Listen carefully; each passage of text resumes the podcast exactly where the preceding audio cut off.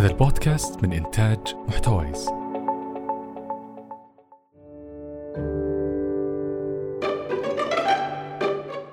أهلا وسهلا فيكم مستمعينا في حلقة جديدة من بودكاست أقلب الصفحة. حابين نذكركم أنه بإذن الله هذا الشهر حتعود جلسات الدعم الخاصة بأقلب الصفحة. فإذا حابين تعرفوا معلومات أكثر أو تسجلوا معنا في جلسة هذا الشهر تواصلوا معنا على الإيميل أو على أحد قنوات التواصل الاجتماعي. مع ارتفاع نسبة الإدمان في المجتمعات ترتفع نسب الطلاق فهل من الصدفة إنه الاثنين يرتفعوا؟ ما هي علاقة الإدمان بالطلاق؟ وكيف ممكن يؤدي كل منهم إلى الآخر؟ ضيفتنا لليوم الأستاذة رغدة بو رغدة معالج نفسي إكلينيكي ومؤسسة عيادة بيربل كاوتش أهلا فيك رغدة. أهلا وسهلا فيكم مرة ثانية وثالثة ورابعة. وحشتينا. أنتوا كمان وحشتوني زمان. ترى دائما بتجي طلبات على الدايركت عندنا في تويتر وإنستغرام. نبغى دكتورة رغدة. آه، هذا أنا جيت. فاحنا اليوم بنحقق رغباتهم. وأنا كمان دائما يعني آه، أقلب الصفحة من أكثر المبادرات اللي أنا فخورة إنها موجودة وسعيدة إني دعمتهم إني دعمتكم من البداية وكنت معاكم وإن شاء الله لله. مستمرين مع بعض آه، نكمل هذه المبادرة الجميلة إن شاء إن الله, شاء أكيد. الله. يعطيكم العافية.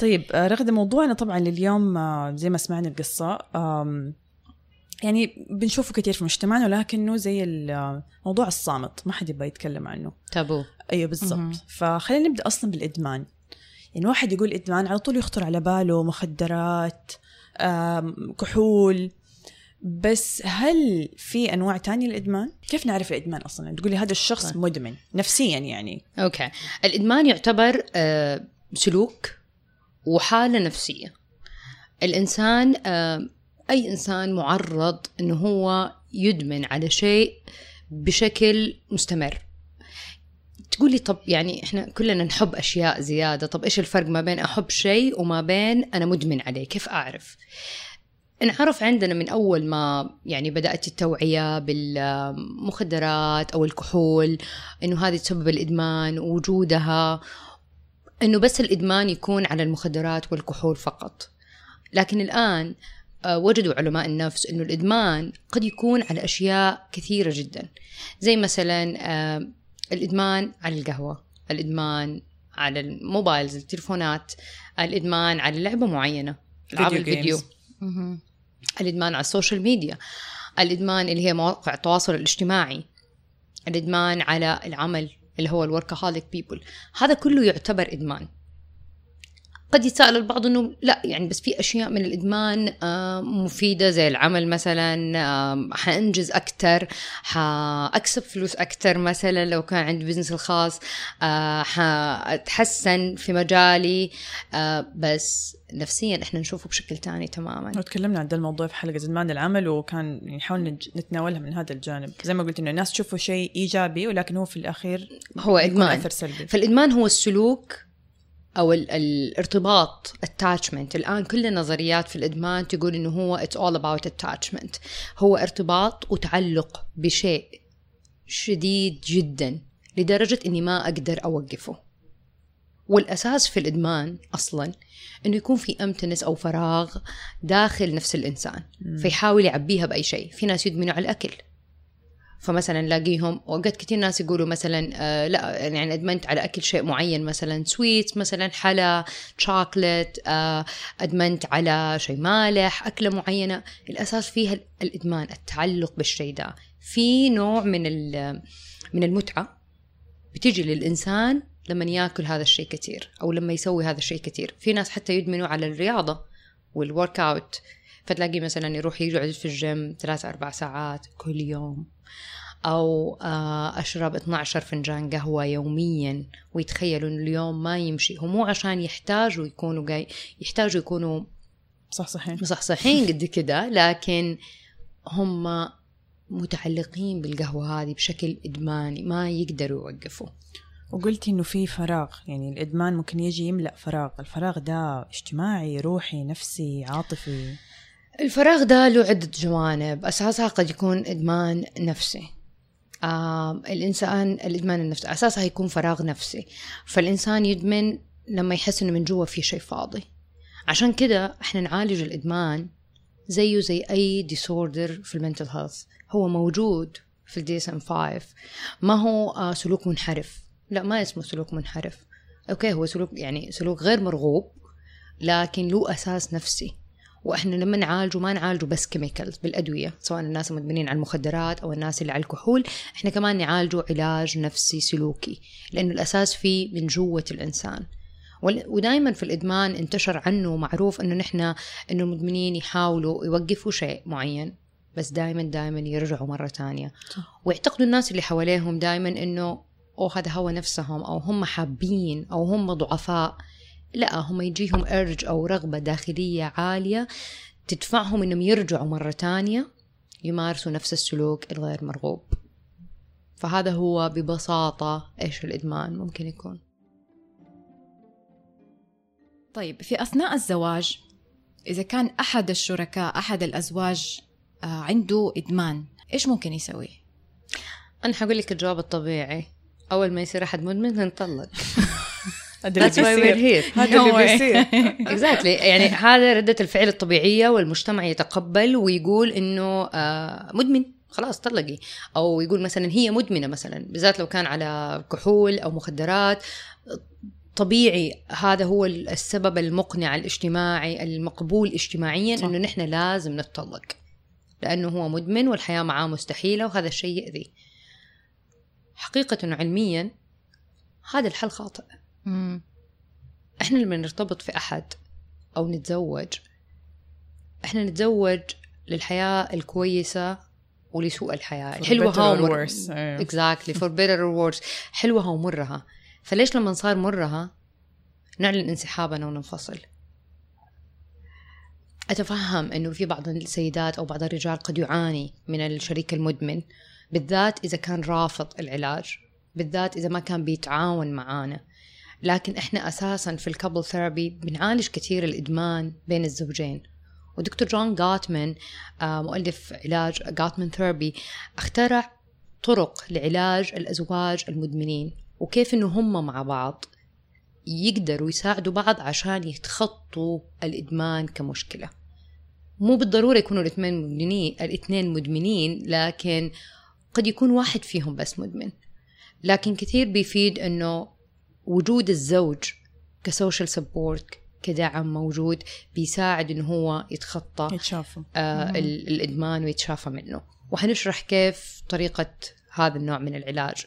لكن الحل الاجتماعي ويمكن هذا قد يكون شيء صادم للمجتمع إنه إذا كان الزوج أو الزوجة مدمنة ما المفروض نتطلق.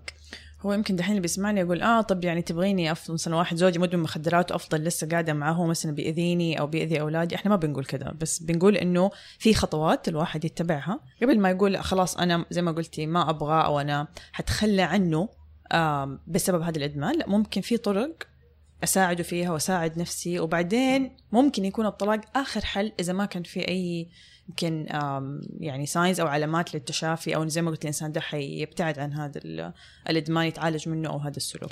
أعتقد السبب المقنع إنه الطلاق يصير في حالة الإدمان إذا كان الزوج رافض تماما أخذ أي خطوة أو الزوجة رافضة تماما أو رافض الشريك أخذ أي خطوة عشان يتعالج من هذا الإدمان م.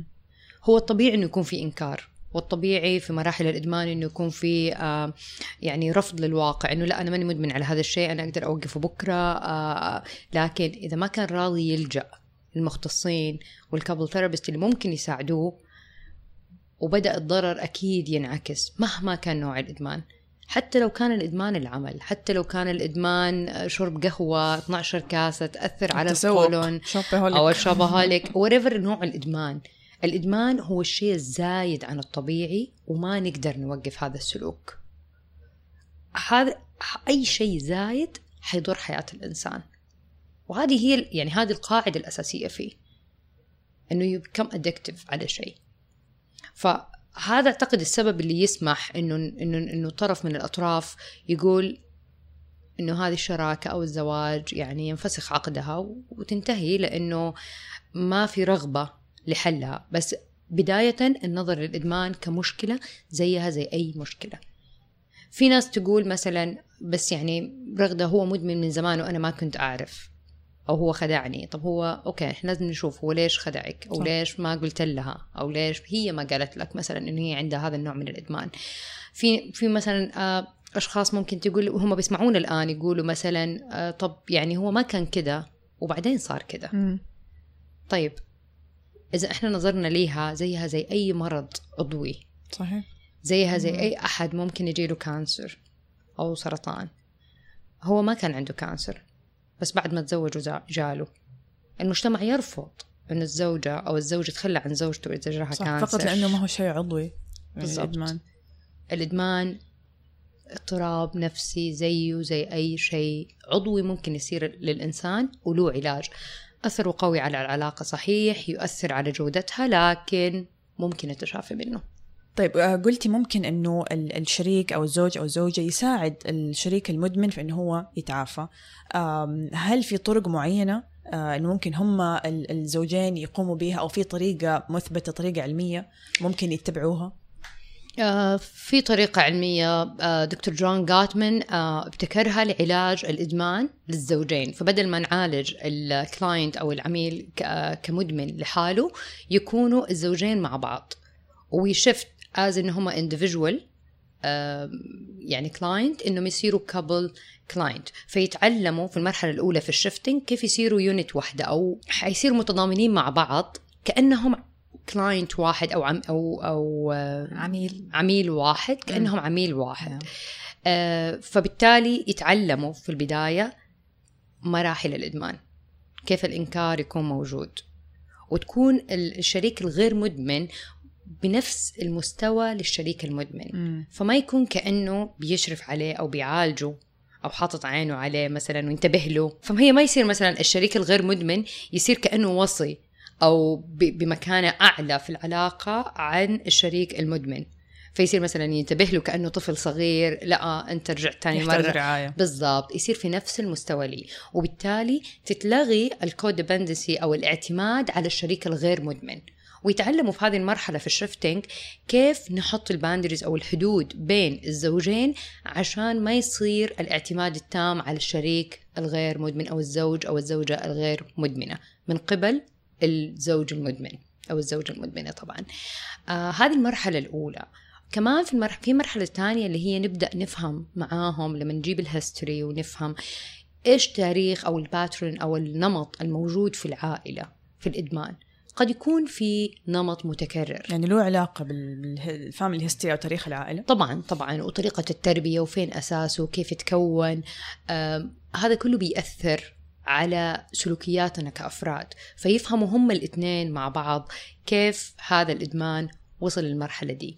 بعد كده في المرحلة الثالثة اللي يكون فيها attending اللي بيبدأوا ينضموا مع بعض للعلاج ويكون عندهم مهارات كتير تساعدهم مع بعض. تتعلم الشريك الغير مدمن مع الشريك المدمن. كيف يقاوموا الرغبة في الرجوع للإدمان؟ أيا كان نوعه. لأنه أي إدمان زي ما حنشرح لاحقا في urge أو رغبة أو craving أو desire تخلي الإنسان يبغى يرجع مرة ثانية وثالثة ورابعة. صحيح. وهذا له أسباب كثيرة. حنتكلم عنها نفسيا آه والأفكار وإيش الأشياء المحفزة لي.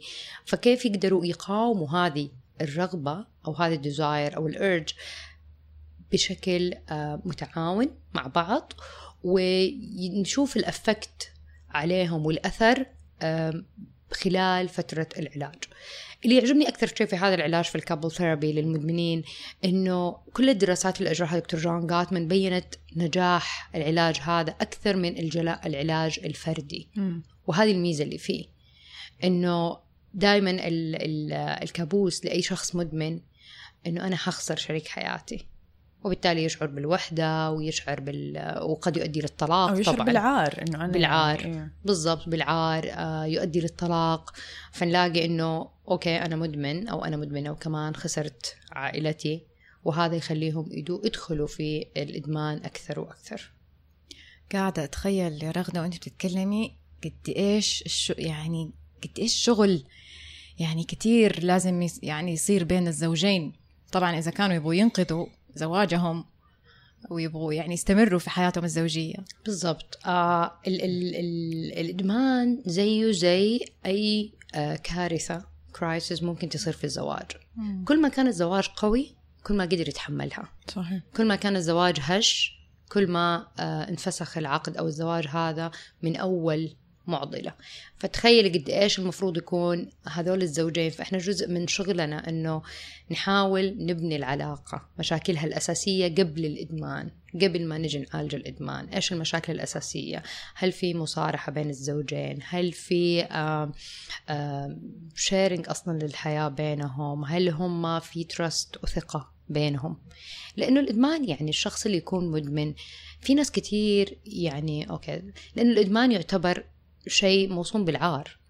فكثير ناس يكونوا مدمنين بس شركاء حياتهم ما يعرفوا ما يعرفوا صح. وما يبغوهم. يعرفوا. حتى وإن كانوا يعرفوا أنه مثلا ما حينفصلوا عنهم بس يشعروا بالخزي والعار لأنهم ما يثقوا في ردة فعل شريك حياتهم ونظرته ليه. هل مم. ممكن تتغير ولا لا؟ يعني إحنا نقول is it, is it unconditional love وحب غير مشروط؟ ولا بشروط؟ ولا لا بشروط؟ طول ما أنت كويس وممتاز وموجود في الحياة وإنسان صحيح أنا مت- مستعدة إنه أتقبل هذا الزواج اول ما اختلفت الأمور. أنا حنسحب. ننظر ليها نفس نظرة المرض. صح. هل تتقبل زوجتك وتحبها بشروط إنها طيبة ومتعافية وكل شيء بس أول ما تصاب بمرض تقرر إنك تنسحب عنها؟ نفس الشيء. طيب يعني نقدر نقول إحنا كده ممكن تكلمنا عن كيف ممكن أو هل الإدمان يؤدي إلى طلاق؟ وقلنا لا مو شرط وممكن في طرق الزوجين يقوموا فيها العلاج للخروج من هذه الحالة. طيب بعد الطلاق هل ممكن الطلاق يؤدي إلى إدمان؟ يعني بعد ما أنا اتطلق و- ومن مراحل ال- الحزن أو ال grieving ممكن أنا يعني أدخل في في إدمان؟ طبعا جدا. بالذات إنه من مراحل الطلاق آه، يعني مراحل الفقد بعد الطلاق بيكون في مرحلة ال depression أو العزلة أو الوحدة. آه، مهم جدا إنه نحن يعني نتعلم بعد الطلاق كيف we regulate our emotions يعني كيف نهدئ مشاعرنا. مهما كان الطلاق الطلاق تجربة ما نخرج منها زي ما دخلنا. أكيد. لأنه بتأثر في نفس كل الناس سيدات ورجال. كل الإحصائيات كل آه، الدراسات اللي بتجرى بتبين كيف الطلاق بيؤثر علينا كبشر سواء سيدات أو رجال.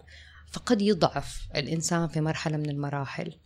آه، قد يشعر إنه مشاعري جدا جدا جدا سيئة وقويه وشدتها مرة عالية علي وأنا ما أقدر أتحملها وأبغى أي شيء ينسيني. وبالتالي يخليني أخرج من هذا الشيء. فنلاقي ناس مرة كتير يدمن يدمنوا آه، إما إذا نبغى نسميه إدمان إيجابي أو إدمان سلبي بس هو إدمان.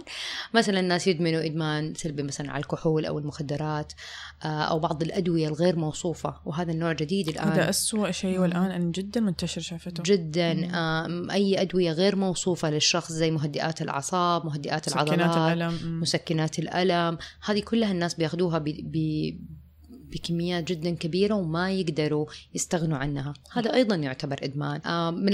لو نبغى نقول إدمان محمود لكن أنا ما أعتبره ما محمود إدمان نفسيا محمود. الإدمان على الأكل مثلا أو عدم الأكل آه عدم النوم. الأكل هذه يدخل مم. أيوه أو الإدمان إنه النوم مثلا زيادة أو الإدمان على العمل الإدمان على الجوال نلاقي بعض الناس بعد ما ينفصلوا يكونوا آه مرة نشيطين على مواقع التواصل الاجتماعي صحيح يختلطوا بناس مرة كتير يتعرفوا على ناس مرة كتير بطريقة يعني آه ملحوظة آه جدا. اللي هو زي إدمان العلاقات اللي هو يبي يدخل في علاقة علاقات مختلفة ورا بعض عشان يحس بدا ال- الإحساس ممكن يكون؟ هو أيوه إنه بتعرف على ناس كتير يعني. You see like يعني أحد يكون introvert وما عنده يعني أي إدمان بعدين فجأة يصير مرة منطلق؟ مرة. مم. super social يعني. فهذا يعتبر إدمان. سواء الادمان على العلاقات سواء الادمان على العمل الادمان على شرب شيء معين أي تصرف ما تقدر أو ما تقدري توقفيه. ودائما تحس إنه لازم وما في سبب مقنع إنه لازم بهذه الكتر بهذه الكم يعتبر إدمان. آه، في دراسات كثير آه، يعني آه، أجريت كيف ممكن إحنا نعالج الإدمان. طيب هل ممكن التشافي من الإدمان؟ طبعا جدا يعني كل شيء ممكن علاجه. إذا كان عند الإنسان الرغبة إنه هو يعالجه ويتشافى منه. علاج الإدمان دائما أو يعني يعتبر من الأشياء اللي الناس يعتقدوا إنها صعبة آه، دائما بيرجعوا مرة تانية ما بينتهي تماما. آه، أعتقد المشكلة في الأشخاص أو طريقة العلاج. كل يوم في طرق آه، من العلاج السلوكي بتنفع مع الإدمان. بجانب العلاج الدوائي بالذات لو كان الإدمان آه، على أشياء كيميكالز أو كيماوية مواد كيميائية بتدخل في جسم الإنسان. زي المخدرات والكحول في كلها أثر نحتاج علاج دوائي لمعالجة هذا الإدمان. بعدها نحتاج علاج سلوكي أو سلوكي فيه اللي هو ال psychotherapy هذا النوع من العلاج بيساعد الإنسان إنه يغير فكره. ودكتورة مارشا لينهان اللي اكتشفت العلاج الجدلي السلوكي DBT dialectical behavior therapy عندها one of the techniques اللي كيف تعالج الإدمان اسمها burning bridge build new ones. يعني كسر الحواجز أو الأبراج الجسور. okay يعني كسر الجسور وبناء جسور جديدة.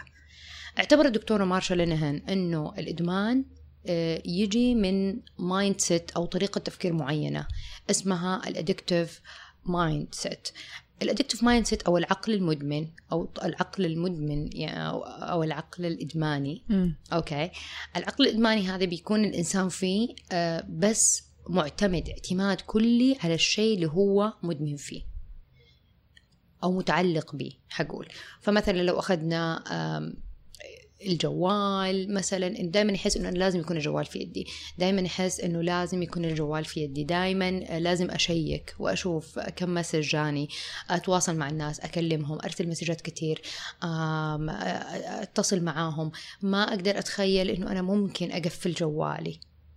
أحس إنه الحياة تنتهي وإنه أنا ضروري دائما يشعروا العقل المدمن يجي منه ال urge أو الرغبة بالاتصال دائما بهذا الشيء اللي أنا متعلقة فيه. العقل المدمن طبعا هذا ال mindset هو اللي بيساعد الإنسان إنه دائما يرجع للشيء اللي هو متعلق فيه وما أقدر أبعد عنه.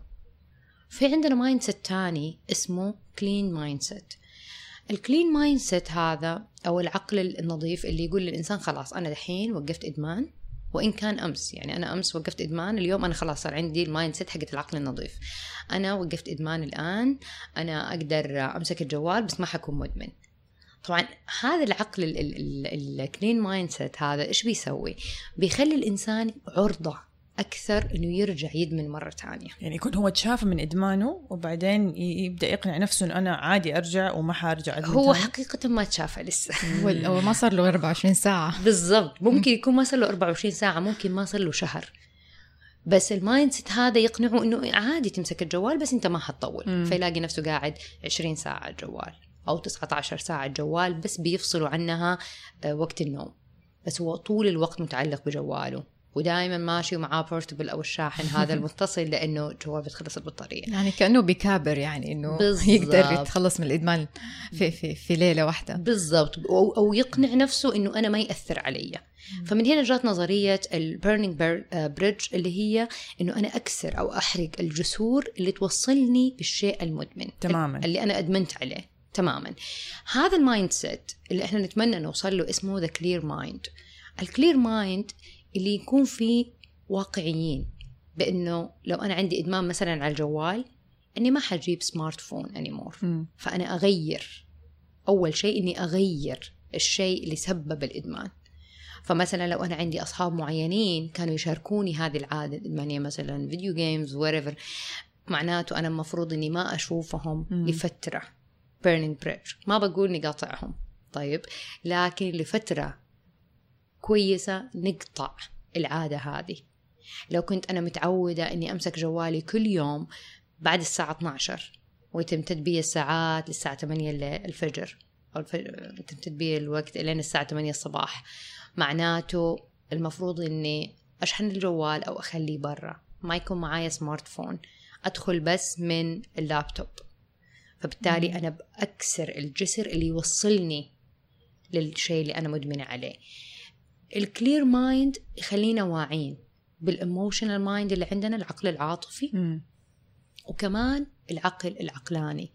تكلمت مرة في حلقة عنه اسمه النفس الحكيمة أيوه. في Purple Sound البودكاست اللي أتكلم فيه. وكان يبين كيف إنه الإنسان يكون واقعي بمشاعره. يعني طبيعي لما الإنسان يكون مدمن على شيء هو يحبه. أو بيلاقي متعة معينة كونه بيسويه. ف طبيعي جدا إني لما أكون في مرحلة ال mindset اللي أبغى أوصل لها حقت ال clear mindset إني أنا أكون واعية إنه لأ أنا ترى طفشانة وممكن أبغى أتمنى إني أو ممكن أتمنى إني أقدر أمسك جوالي مرة تانية. فإيش المفروض أسوي؟ أبدأ build new habits أو أيوة. عادات جديدة. عشان تحل مكان العادات السلبية بالضبط عشان تحل مكان العادات السلبية. لكن في قاعدة مرة مهمة. عشان نوقف إدمان أي شيء لازم نقطعه تماما. ما ينفع بالتدريج. وما ينفع آه، طب لا بس ساعة طب لا بس شوي. إحنا نقطعه تماما وننتهي. بعدين لما نوصل لل clear mind بعدين نقدر نرجعه في حياتنا إذا كان صحي زي القهوة زي الأكل زي ال- الحلا آه، الجوال طبعا ما نستغني عنه لكن بمقياس بسيط. لكن لما نقول بالتدريج هذا clean mindset يعني العقل النظيف. اللي نعت- نعتقد فيه إنه لا نحن نقدر نتحكم.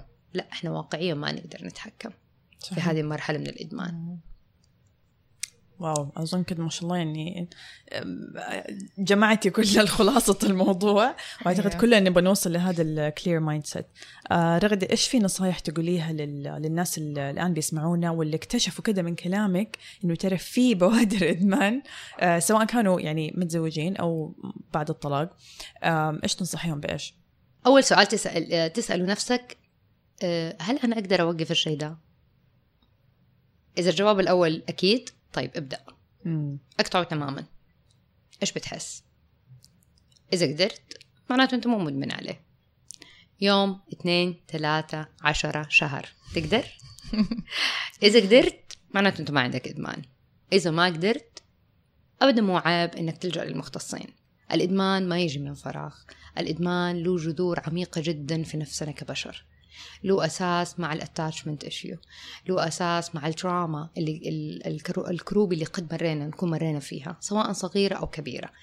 ما في داعي إنك تستحي إنك تقول إنه أنت مدمن على شيء معين وتراقب نفسك عشان حياتك تكون أحسن. سواء كنت منفصل أو كنت منفصلة أو متزوجة أو ما عمرك تزوجتي وبتسمعينا. سلامة نفسك من جوا بتنعكس على سلوكياتك الخارجية. نحن ما عمرنا حنحكم عليك كونك مدمن على شيء معين. لأنه إحنا مو دورنا كمعالجين نفسيين إن إحنا ننتقدك أو نحكم عليك أو نقول كيف أنت عندك هذا النوع من الإدمان. إحنا دورنا بس نعالجك نساعدك توصل للسلوك الصحي اللي أنت تتمنى توصل له. نصيحتي لا تستحي من شيء. ما في شيء آه، يستدعي الحياة أو الكسوف. إيش ما كانت المشكلة؟ الجأ لأهل الاختصاص وحاول تعالجها. ثق وتأكد إنه أنت إن شاء الله حياتك حتتغير للأحسن. والأهم إنه أنت حتعيش مرتاح أكتر. يا غدا بعد كلامك صراحة ما, ما في نصايح نقدر نقولها.